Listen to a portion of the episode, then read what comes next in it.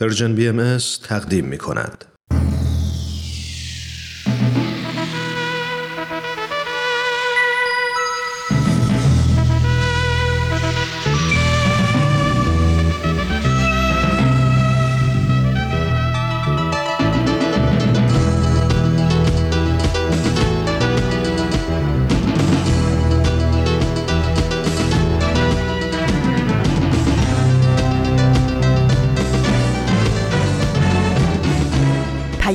دوست. برنامه ای برای تفاهم و پیوند دلها.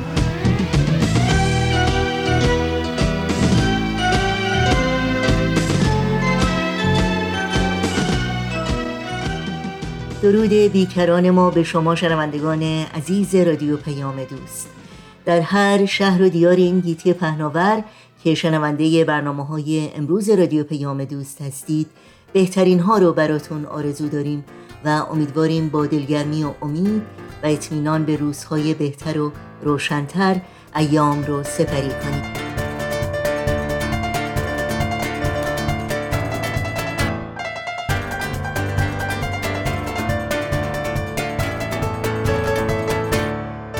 نوشین هستم و همراه با همکارانم میزبان پیام دوست امروز چهارشنبه ششم اسفند ماه از زمستان 1399 خورشیدی برابر با 24 ماه فوریه 2021 میلادی.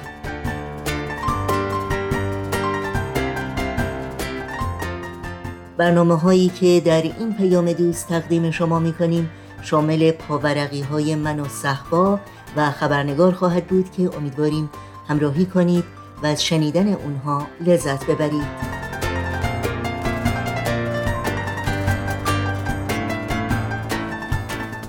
و البته چون همیشه منتظر تماس های شما هم هستیم نظرها و پیشنهادهای خودتون رو با ایمیل آدرس info at persianbms با ما در میون بگذارید و یا با شماره تلفن 001 703 671 828 828 و شماره ما در واتساپ 001 240 560 2414 با ما در تماس باشید.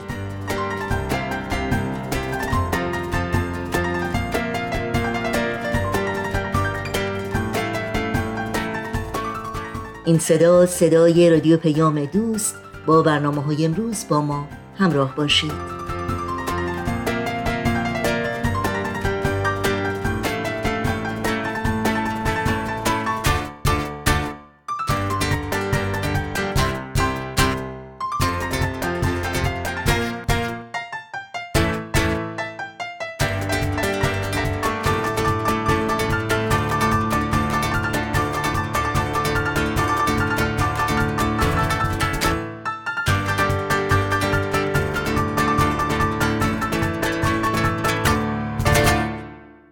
شنوندگان عزیز رادیو پیام دوست پاورقی های من و صحبا اولین بخش برنامه های امروز خواهد بود که با هم میشنویم شباهت اسامی شخصیت های این داستان با افراد واقعی کاملا اتفاقی است.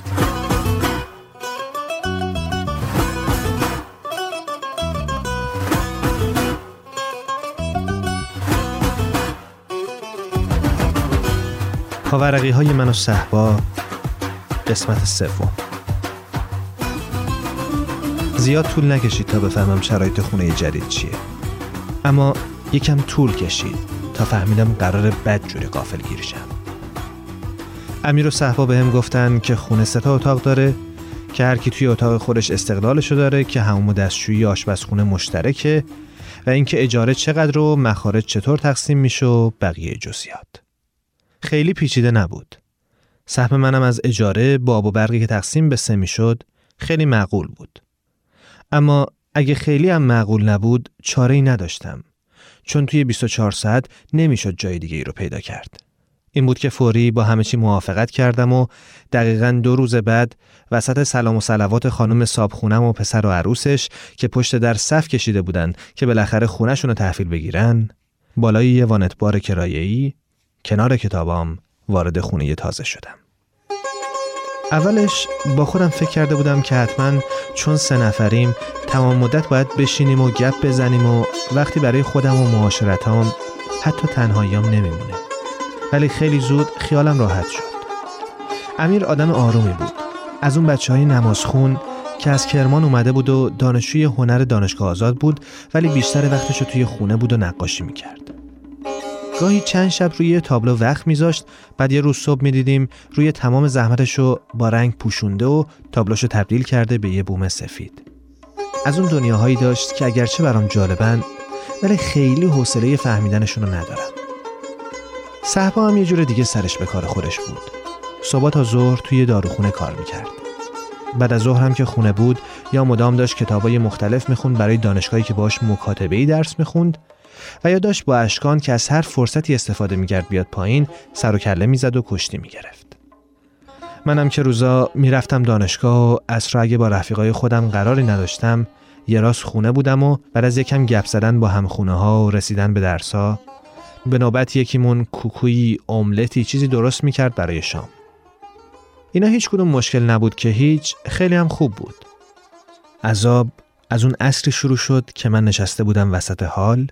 جلوی کامپیوتر رو با بدبختی با یه بند خدایی توی اسپانیا که نمیشناختمش به کمک فرهنگ لغت چت می‌کردم و چایی میخوردم که اشکان اومد پایین با یه کتابچه کوچیک. یکم توی خونه گشت و فهمید که صحبا هنوز نیومده. بعد رفت سراغ امیر که دید اونم خوابیده. خدا خدا می‌کردم با من کاری نداشته باشه تا بتونم لاقل بفهمم طرف با این تعریفایی که از خودش می‌کنه چه شکلی و چیکار می‌کنه که اشکان اومد کنار میز و گفت امروز یه مناجات تازه یاد گرفتم. نفهمیدم چی میگه. فکر کردم مناجات از اون لغت هاست که تازه یاد گرفت و به جای آواز یا شعر داره ازش استفاده می‌کنه. گفتم آفرین پسر خوب. و با دست اشاره کردم که بره کنار. رفت یه دور دیگه زد و اومد کنار من و گفت بخونم برات. خواستم بگم مگه نمی‌بینی دارم چت می‌کنم بچه؟ که کاش گفته بودم. گاهی وقتا آدم دوست داره یه چیزایی رو ندونه و راحت تر زندگی کنه. ولی دلم نیومد و نگفتم. گفتم بخون. شروع کرد به خوندن یه متنی که پر از لغتهای سخت بود. منم ادامه دادم به تایپ کردن چند تا جمله آخرم برای طرف که معلوم نبود واقعا همونیه که میگه یا منو گذاشته سر کار و داره زیر آهنگ فلامینگوی محلیش به ریشم میخنده. یه دفعه اشکان وسط خوندنش گفت تو که گوش نمی‌کنی می‌خوام ببینم درست می‌خونم یا نه از توی اینترنت اومدم بیرون و بهش گفتم بچه جون تاریخ بیهقی می‌خونی؟ طبق معمول قشقش خندید و گفت میگم دارم مناجات می‌خونم تاریخ بیرقی چیه؟ گفتم هیچی بابا هیچی بعد دفترچش رو ازش گرفتم و بیحال گفتم بگو و اون شروع کرد به خوندن اون نوشته از حفظ که با هولا شروع می‌شد. معلوم بود یه آدم بزرگ اینو براش تو اون دفترچه نوشته و آخرش هم یه عدد 404 گرد گذاشته بود. متن خیلی عرفانی بود و از طرف یه بچه بود که داشت با کلمه های سنگین با خدا حرف می‌زد. وقتی تموم شد بهش گفتم 404 چیه؟ اشکان باز زد زیر خنده و گفت تو چرا چیزای عجیب غریب میگه همش؟ گفتم اینجا آخر این چیزی که خوندی نوشته 404 گفت نه آخرش نوشته این این. بعد دیدم راست میگه دوتا این بود. با یه نقطه وسطش که من خونده بودم 404 هیچ وقت همچی دعایی توی هیچ زنگ دینی و کلاس معارفی نخونده بودم. اشکان گفت درست خوندم. راستش خیلی دقت نکرده بودم که ببینم درست خونده یا غلط. بیشتر بهت زده بودم. علکی بهش گفتم نه که یه دور دیگه اونو بخون و این بار تمام مدت به این فکر کردم که حتما این یه ذکری چیزیه که مال دراویشه وقتی تموم کرد بهش گفتم مگه تو درویشی بچه؟ فکر کردم سوالمو نفهمید چون گفت چی میگی تو؟ و دفترشو از من گرفت و رفت سراغ یخچال امیر که بیدار شده بود با چشمای پف کرده از اتاق اومد بیرون و به اشکان گفت نمی‌ذاری بخوابیم پهلوون داشتن با هم سر به سر میذاشتن که اشکان گفت این به من میگه تاریخ می‌خونی بعد میگه تو درویشی. امیر که برای خودش چای ریخته بود گفت خب لابد باز حرفای گنده گنده زدی. اشکان گفت نه مناجات خوندم.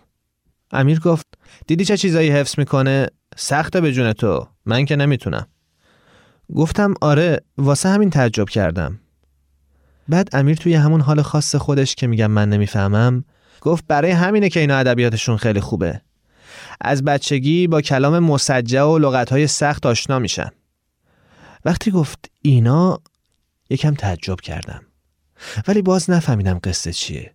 تا اینکه امیر به اشکان گفت یه دونه از اون عربیات براش بخون که حسابی تعطیل شه. گفتم مگه عربی هم بلده؟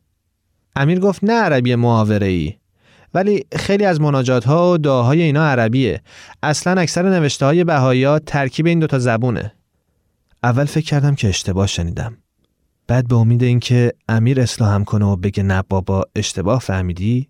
گفتم بهایا امیر انگار که راجب عادی ترین موضوع زندگی حرف زده باشه گفت آره من کم روشون مطالعه کردم. بحثای مذهبی به کنار چقدر به قول خودشون آثار دارن. بعد به اشکان دوباره اصرار کرد و اشکان یه چیزی که کوتاه بود به عربی و این بار با آهنگ خوند. و بعد تا صدای مادرش رو توی راپلا شنید که دنبالش میگشت گفت پوستم کنده است. و فوری رفت بیرون. خیلی حالم بد شده بود. با این مصیبت هایی که برای خونه کشیده بودم منتظر هر اتفاقی بودم جز اینکه هم خونه بهایی بشم. وقتی این بچه بهایی بود پس دایی صحبا هم بهایی بود و من مستجر بهایی شده بودم.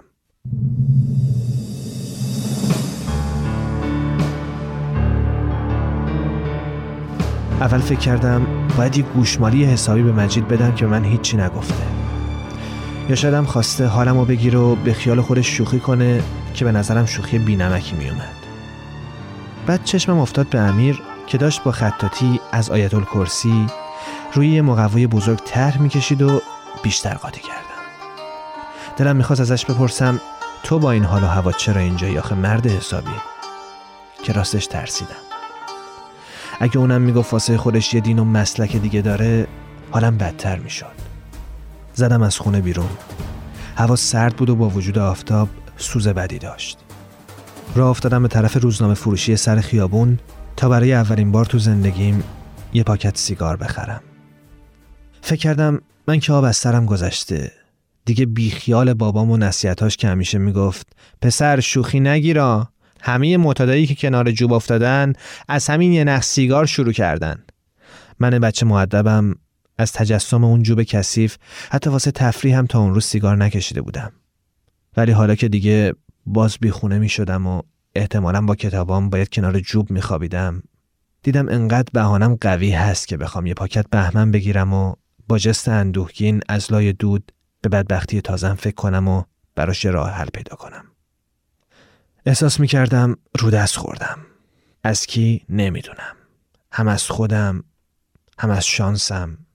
شایدم از زمونه که زیاد بابت یه خونه منو چرخونده بود و با هم بازی کرده بود. فکرم دیگه کار نمی‌کرد. فقط از یه چیز مطمئن بودم.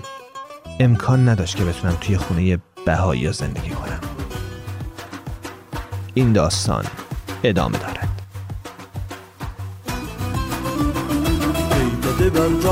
کجا می روی کجا می روی دست تو بر پاس کجا می روی کجا می روی جاوی شوری بکن از نو بپا شغل همین جاست کجا می روی شغل همین جاست کجا می روی روح جوان جسم جوان دل جوان خیز و بدم در تن عالم روان. روح جوان جسم جوان دل جوان خیز و بدم در تن عالم روان. این برنامه کار مشترکی بود از نویسنده شبنم، کارگردان شاهراخ، اجرای متن ایمان، ضبط صدا بهنام، صداگذاری و میکس نهایی شبنم با تشکر از رادیو نسیم و استودیوی رادیو فرکانس 13.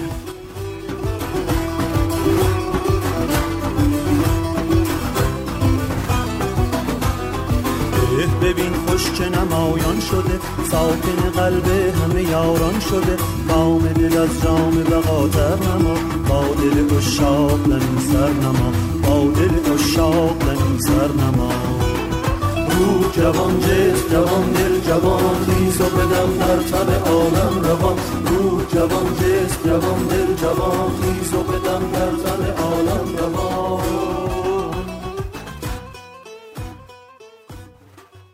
برنامه پاورقی های من و صحبا رو از رادیو پیام دوست شنیدید. با این برنامه و دیگر برنامه های ما می‌تونید در شبکه های اجتماعی فیسبوک، یوتیوب، ساوند کلاود، اینستاگرام و تلگرام زیر اسم Persian BMS همراه باشید مشترک رسانه ما باشید به برنامه های ما امتیاز بدید و اونها رو با دوستان خودتون هم سهیم بشید. آدرس تماس با ما در کانال تلگرام هست at Persian BMS contact.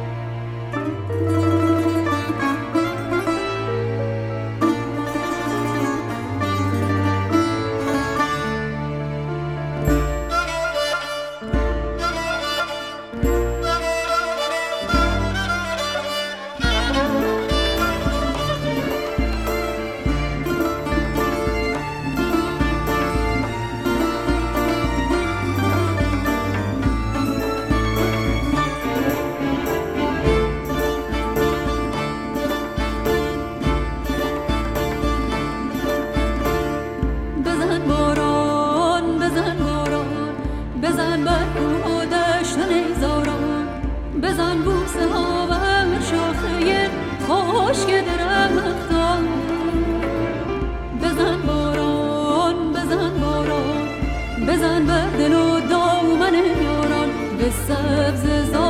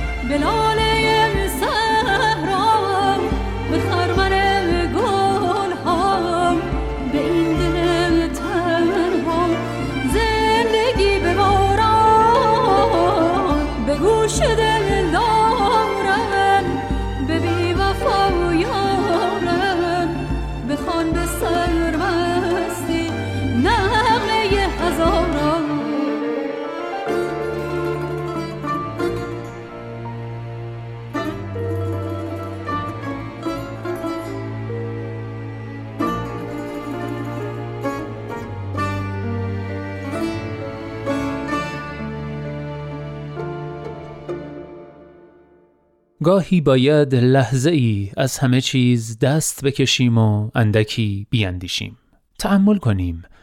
ببینیم در کجای جاده زندگیمان ایستاده ایم و ته این جاده به کجا می رسد گاهی باید داستان زندگیمان را ورق بزنیم ببینیم کجای ماجراییم. آن وقت است که شاید دریابیم باید بر این داستان نقطه ای بگذاریم و برویم سر خط. تا بتوانیم از نو شروع کنیم. نقطه سر خط مجالی است برای همین تأمل کوتاه. نقطه سر خط برنامه است از نوید توکلی. سری جدید نقطه سر خط رو سه شنبه ها از رادیو پیام دوست بشنوید.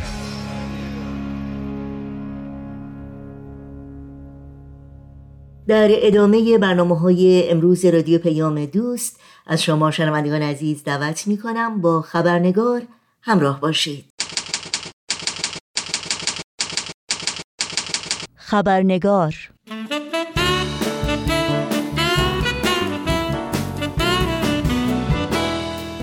با خوش آمد به شما دوستان خوب و همراهان با وفای خبرنگار. نوشین آگاهی هستم و خبرنگار این چهار شنبه رو تقدیم می کنم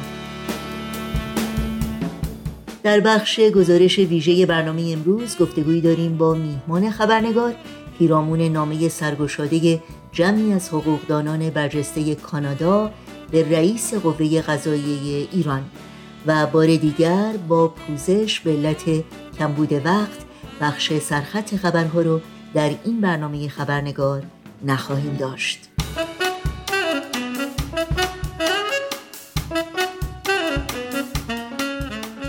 و ما در پی حکم اخیر دادگاهی در ایران برای مصادره املاک شهروندان باهایی در روستای ایول در استان مازندران گروهی از حقوقدانان برجسته کشور کانادا اخیرا در نامه سرگشاده خطاب به آقای ابراهیم رئیسی رئیس قوه قضاییه ایران ضمن محکوم کردن این حکم از روند تازه آزار و اذیت‌ها و تشدید دوباره نقض حقوق اساسی جامعه بهایی ایران شدیداً ابراز نگرانی کردند. در این نامه که بیش از پنجاه حقوقدان کانادایی اون رو امضا کردند و در سایت خبری جامعه جهانی بهایی نیز منتشر شده آمده است که تبعیض مذهبی علیه جامعه بهایی بدون تردید پیامدهایی وخیم برای دولت ایران خواهد داشت. نه تنها ایران در جامعه جهانی منزوی و محکوم خواهد ماند بلکه چنین تبعیضات غذایی مستاقی قابل اعتنا برای اقامه دعوی در مراجع غذایی و دادگاه های بین المللی تواند بود. پیرامون این نامه سرگشاده گفتگویی داریم با دکتر لقا فنایان حقوقدان، نویسنده و وکیل دادگستری در کشور کانادا. پس آماده باشید تا لحظاتی دیگر با هم به دکتر لقا فنایان خوش آمد بگیم و گفتگوی امروز رو آغاز کنیم.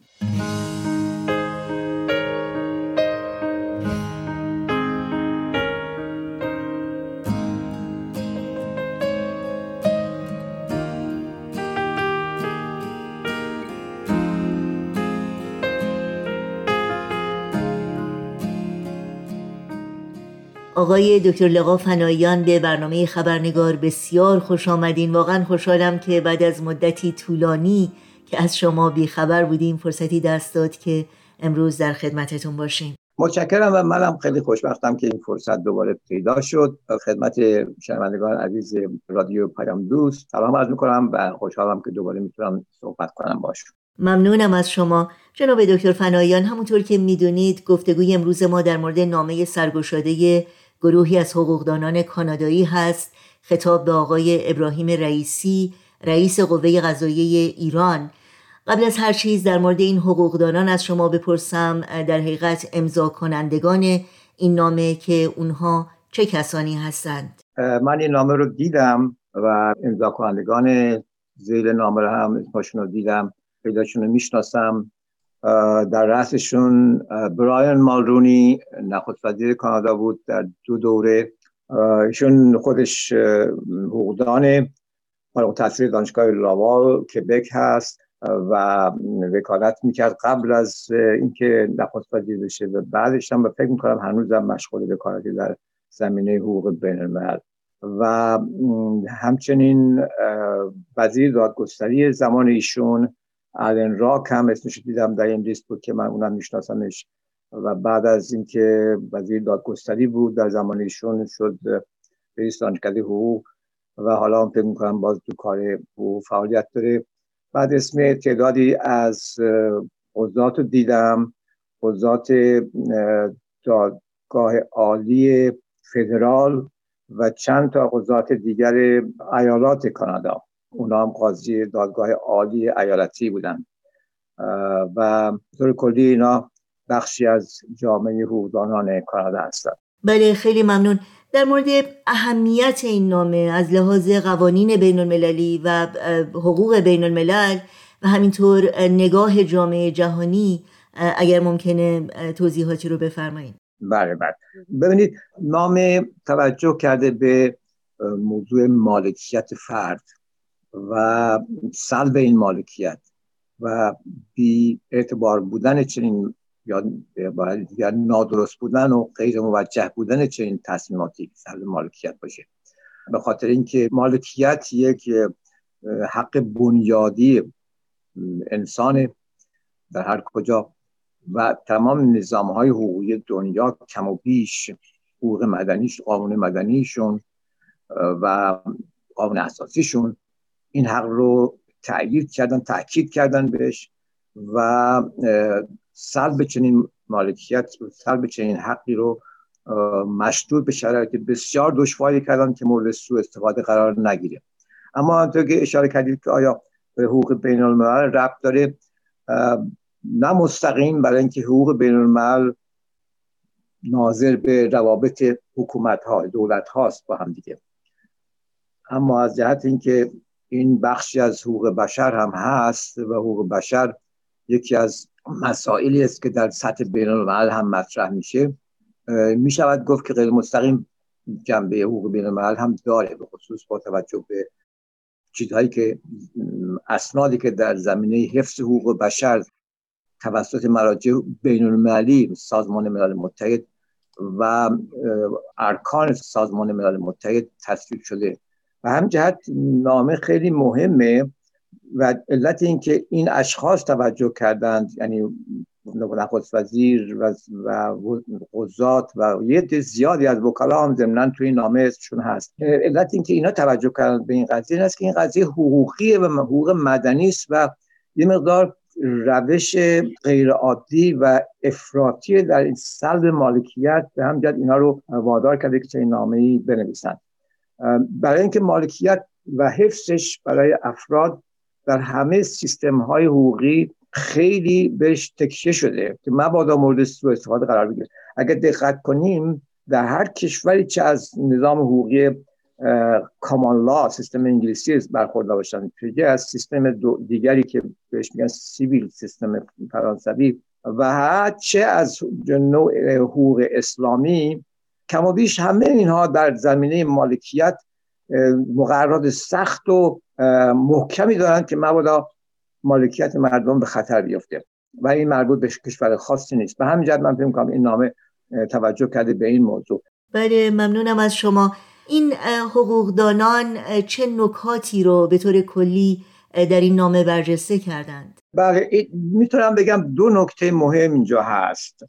و من این دو نکته رو می‌خوام توضیح بدم ولی هر جا دیدید که خیلی طولانی شد و خسته بود منو متوقف کنید. یا اگه سوالی هست منو متوقف کنید. این دو نکته یکی ایجاد یک بدعت یا یه رویه غذایی جدید که به نظر من خیلی خطیر و ممکنه درد سرساز باشه و اون این است که یک تفسیری شده از یک قانون اساسی در یک جا که اگر بمونه همینطور بهش اعتراضی نشه ممکنه بشود یک مستند برای مراجع غذایی دیگری تو ایران. بدعت به وجود بیاد یه رویه غذایی به وجود بیاد اینجا قابل توجه هست که دو تا نکته باز در این مسئله. یکی این که در سیستم غذایی ایران تصمیمات دادگاه ها اونقدر معتبر نیست که در سیستم دیگه. مثلا در کانادا و سایر کشورهایی که کامان لا دارند روش حقوق انگلیسی رو دارند تصمیم قضات بسیار مهمه. برای اینکه در بسیاری جاها اصلا قانونه. بهش میگن کیس لا اینجا. قانون هستند. این قانون. در ایران اینطور نیست. در ایران تصمیم قضات چیزی است که ممکنه در اثر مرور زمان اگر در اون زمینه قانونی نباشه شاید مورد استفاده قضات دیگه قرار بگیره. اما اینجا نکته دوم این است که این قضات این دوتا دادگاه که رای دادن طبق این نامه اومدن یک کار خیلی غیر عادی کردن تفسیر کردن قانون اساسی رو. تفسیر قانون اساسی به این سادگی نیست چون طبعات خیلی وسیعی داره اگر کسی قانون اساسی بخواد تفسیر کنه. به چیز بنیادی است برای هر کشوری. در بیشتر کشورها معتقدم ایران هم همینطوره. تفسیر قانون اساسی به سادگی نیست که قاضی تفسیر بکنه. دیوان عالی و تمیز اون کشور دیوان عالی کشور می‌تونه دو این زمینه تفسیر بکنه و اون تفسیر بشود در واقع تفسیری که در جای دیگه هم به کار بره. ولی اینجا دو تا قاضی مدن اینو برای خودشون تفسیر کردن و بعد هم مسئله تفسیر پیش میاد که اون میمونه نکته بعدی. چه جور تفسیری؟ جایی که از 49 قانون اساسی این قضات بهش توجه کردن و خواستن تفسیرش بکنند تفسیر بسیار ضعیفی است که بهش انتقاد شدید وارد میشه. چرا؟ برای اینکه کلمه نامشروع رو توسعش دادن به یک حالتی که اصلا به اون نمی‌خوره. اولا کلمه نامشروع که استفاده کردن که این می‌تونه مبنای باشه برای مصادره مالکیت. بسیار بسیار استدلال ضعیفی است. از چه جهت؟ اولا که کلمه نامشروع علیرغم اون که در ترجمه انگلیسی لجیتیمت به کار بردند مثلا لجیتیمت نیست. لجیتیمت یعنی یه چیزی که عرف و قانون ببسنده و معمولا جا افتاده باشه. لجیتیمت باشه. نامشروع یا در مقابل کلمه این لجیتیمت یا غیر موجه به کار رفته که اینطور نیست. نامشروع یعنی چیزی خلاف دین خلاف مذهب. و اینجا باز یه ایراد بزرگی به این قضات وارده که کار مالکیت مالکیت ملک مخصوصا مالک اموال غیر منقول ملک. اصلا در حوزه قضاوت شهر نیست در حوزه حقوق مدنی است یعنی قانون نوشته نه شهر. حالا باز نقطه ضعف بزرگتر این است که تازه بگرم نامشروع باشه در شهر هم چنین چیزایی مطرح نیست. شهر صحبت از این نمی‌کنه که کسی صاحب زمین یا نیست چه چال شهر مربوط به به دینه به مسائل دینی است به وظایف دینی است به تکلیفات دینیه. به اینکه کسی عقیدش چنان چیزی هست مالکیتش نامشروع باشه بسیار بسیار استدلال ضعیفی است. و من امیدوارم که خود سیستم غذایی خود قوه غذایی متوجه این خطر بزرگ از اینجور تفسیر باشه. برای اینکه چنین تفسیری می‌تونه بسیار مورد سوء استفاده قرار بگیره و تو جویانی پیدا بشن که بگن این آقا مثلا نماز نخونده بریم خونش ملکشو بگیریم. در این نامه به پیامدهای وخیم احکام ناعادلانه مثل این حکم اشاره شده که می‌تونه زمینه ای باشه برای اقامه دعوی در مراجع قضایی و دادگاه های بین المللی نظر شما در این مورد چی هست؟ زمینه وجود داره و ضعیف هم نیست. برای اینکه ببینید واقعیت این است که ایران عضو فعال جامعه بین المللی است. نمی‌شود انکار کرد این رو واقعیت داره. عضو کلی سازمان های بین المللی است. سازمان ملل متحد همچنین سازمان های تخصصی وابسته به اون یونسکو آیل او و دیگر سازمان سازمان بهداشت جانی سازمان هواشناسی جانی تمام سازمان های بین ایران عضوه و این چنین چیزهایی به تب به نفع ایران نیست. اعتبارات شبهت نمیداره هر چقدر هم بخواد توجیهش بکنه که ما مثلا این چنین اعتقادی رو به رسمیت نمی‌شناسیم اینها باز کارش دشواره. این است که پیامدهای زیاد مثبتی برای ایران نداره. و می‌تونه خیلی منفی هم داشته باشه که باز برمیگردیم به اینکه آیا این چنین چیز اطلاعاتی این, این مخصوصا این تصمیم به گوش هودانان ایران که آزادتر فکر می‌کنند برسه. یقینا اگر برسه این سرسلای زیادی تولید خواهد کرد. و واقعا به عنوان یک حقوقدان و تخصص خودم فکر می‌کنم این چنین تصمیماتی شدیدا لطمه می‌زنه به, به جامعه حقوقی حتی به خود قوه قضایی لطمه می‌زنه. و من تعجب می‌کنم اگر قوه قضایی ساکت بشینه. این رو مطلع بشه و بعدم ساکت بشه. من خیلی تعجب می‌کنم. برای اینکه در واقع پایگاه خودش رو ضعیف می‌کنه. عدالت نمیشه باش بازی کرد به این شکل که این چنین چیزی نامشروعه. نامشروع بودن نمیشه توصیه داد به هر چیزی. این آقا مسلمان خوبی نیست. عبادت نمی‌کنه. بنابراین مالکیت چند نامشروعه. البته شوخی نیست یه ممکنه اینجوری تعبیر بکنن. برای سودجویی خیلی کارا مردم می‌کنن. و این در رو باز می‌کنه برای این کارها. این امیدواریم که توجه بکنه قوه قضاییه به این قضیه. خارج از هر چیز دیگه برای نفع خودش برای اعتبار خودش. تا چه حد شما امیدوار هستید که این نامه تأثیری در تغییر این حکم داشته باشه؟ اولا بستگی داره که گیرنده این نامه آقای رئیسی رئیس قوه قضاییه چه دیدی داشته باشه نسبت به این موضوع؟ چقدر مستقل باشه؟ خب چون به حال قوه قضاییه است. مستقل از قوه مجریه و مستقل از پارلمان و از رئیس جمهور. اما تا چه اندازه به این موضوع حساسیت نشون بده و توجه بکنه؟ هیچ بعید نیست که بذاردش کنار بدون اینکه کوچکترین ترتیب اثری بده به این کار. ممکنه حس کنه که مسئله که نمیشه انکار کرد. یک خطای بزرگی که رخ داده توسط یک قاضی و خطرناک همطور بذاریم بمونه. هر دو این هست. اما حقیقت قضیه این است که نمی‌شود تکچه کرد رو این حدس و گمان و گفت که خب شده دیگه. حالا رئیس قوه قضاییه گرفته بود یه کار تمون به هیچ وجه نه. بستگی داره به اینکه چقدر این نامه که محتوای خیلی مهم حقوقی داره نشت پیدا بکنه. و کجا نشت پیدا بکنه؟ بین اون جامعه حقوقدانان که تا حدی مستقلتر از ارگان دولتی است. و به طب اگر حقوقدانان ایران کانون وکلا در کلیه شهرهای ایران احتمالا دسترسی پیدا کنن یا اینترنت جای اینو ببینند خود این می‌تونه خیلی اثر وسیعی داشته باشه. چون که لاقل قدر زیادشون بیطرفن. فقط طرفدار این هستن که قانون چیه و اون اجرا بشه. یعنی کار حقوقدان کارش اینه. ببینه که قانون چیه.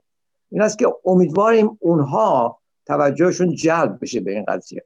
به عبارت دیگر ما فقط چشم دوختیم به اینکه این رئیس قوه قضاییه که دریافت می‌کنه تا چه اندازه منصفانه و عادلانه و با چشم باز به این نامه نگاه کنه و یا اینکه بذاردش کنار. بی نهایت سپاسگزارم از شما جناب دکتر لقا فنایان از حضورتون در این برنامه و از وقتی که به ما دادید امیدوارم به زودی باز هم شما رو در این برنامه داشته باشیم. خیلی خوشبختم که این فرصت داده شد و هر وقت که اگر لازم باشه من در خدمت شما هستم و از شنوندگان عزیزمون خداحافظی می‌کنم. ایران من ایران تو. ایران ما ایرانیان. نامش بود آرام جان. ایران ما ایرانیان. ایران من ایران تو. ایران ما ایرانیان. نامش بود آرام جان ایران ما ایرانیان از رستم دستان بگو از کوروش و از داد او از کیش زرتشت بزرگ و از جاودان بنیاد او. از ترکمن یا از بلوچ از کرد و ترک و لر بگو. از گیل مرد و از عرب صد کابه و آرش بجو. ایران من ایران تو ایران ما ایرانیان. نامش بود آرام جان ایران ما ایرانیان. از حافظ و سعدی بگو از رودکی از مولوی. فردوسی و شهنامه اش شمس و خروش مصنوی. عربی و سینا نگر در علمشان حیران جهان. حلاج را بردار بین فرهاد و شیرین جاودان. ایران من ایران تو ایران ما. ایرانیان نامش بود آرام جان ایران ما ایرانیان.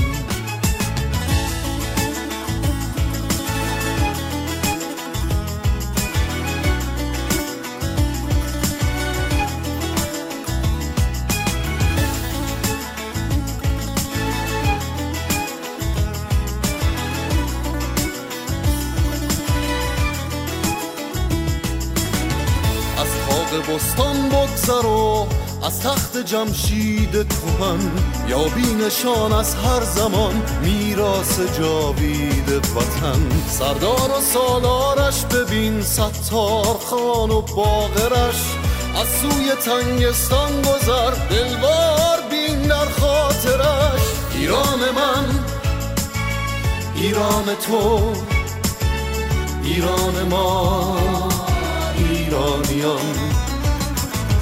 نامش بود آرام جان ایران ما ایرانیان.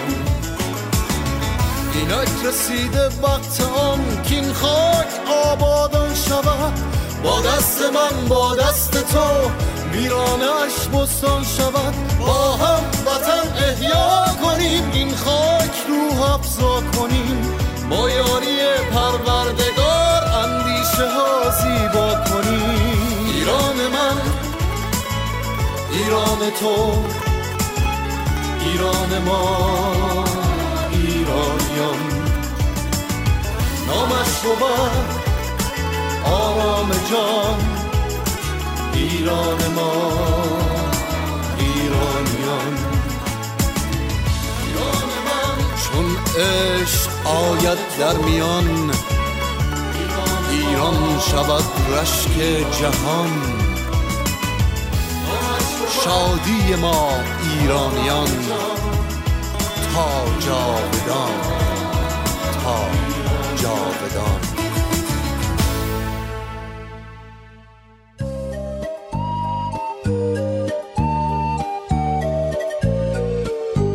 پاراگراف. یادی از گذشته. ما مردم نازنین. نکته. آیه های ملکوت. همه اینها در بولتن. Persian BMS تقدیم می کند پنجشنبه ها بولتن در رادیو پیام دوست.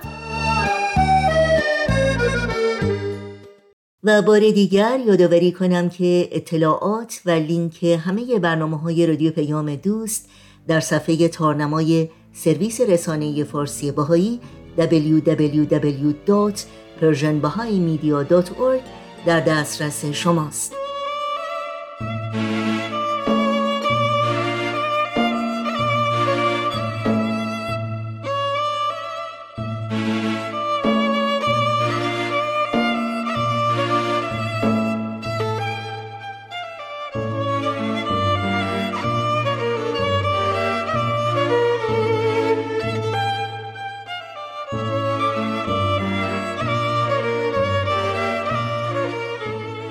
شنوندگان عزیز در اینجا به پایان برنامه های این چهار شنبه رادیو پیام دوست می‌رسیم.